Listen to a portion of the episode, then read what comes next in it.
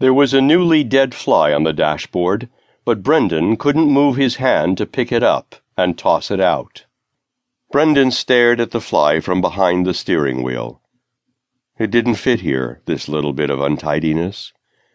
Brendan drew one set of fingers up and down along the back of his neck.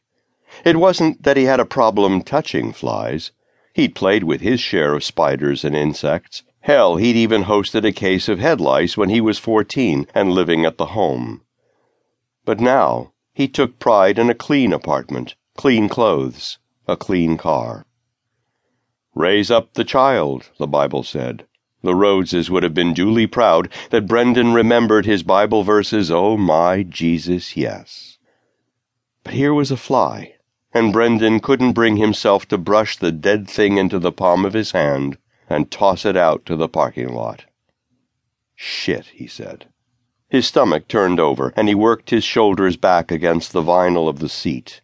In his hand was a greasy shrimp spring roll bought a few minutes ago at the Great Wall restaurant in this Seen One, Seen em All suburban Richmond strip mall. It had little taste and much grease, and he had lined his lap with a Virginia state map and several napkins to keep the drippings off his clothes. Outside, the September air was seasonably warm.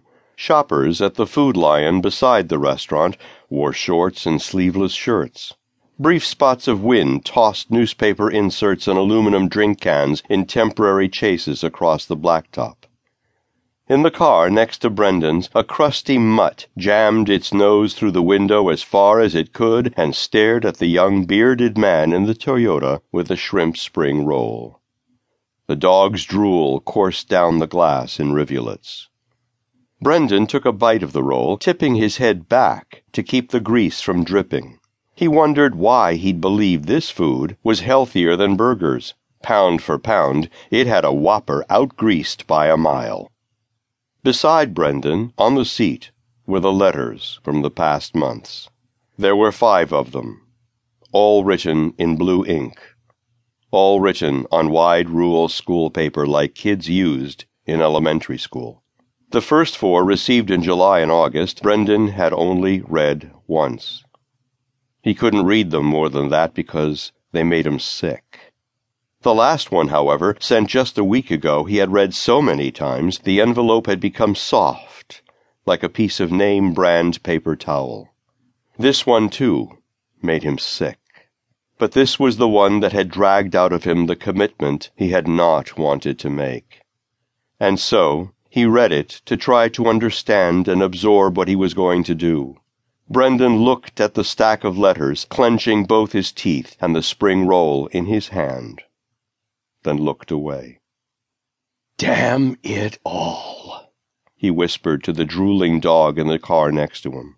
The dog, reading lips, it seemed, raised its ears and withdrew its head into the shadows. It was almost noon. Brendan had a good hour or more to drive this afternoon. Then there would be a good nine hours to deal with once he arrived in the small town near the Virginia North Carolina border. His car had air conditioning and cruise control, so the trip down Interstate 95 would be easy. But if he kept going and ended up in Georgia or Florida or Peru, he wouldn't surprise himself. He took another bite of spring roll, worked the cabbage and carrot slivers to the back of his tongue to swallow, and then balled the greasy remains into the layers of napkin. He climbed from his car, carefully locking it against any potential South Richmond auto thieves, and took the trash to the blue lidded barrel beside the Food Lion entrance. He plugged two quarters into a Pepsi machine next to the trash can and took a Sprite from the dispenser hole. Leaning against the store wall carefully, so not to prick holes in his sports jacket, he drank from the can.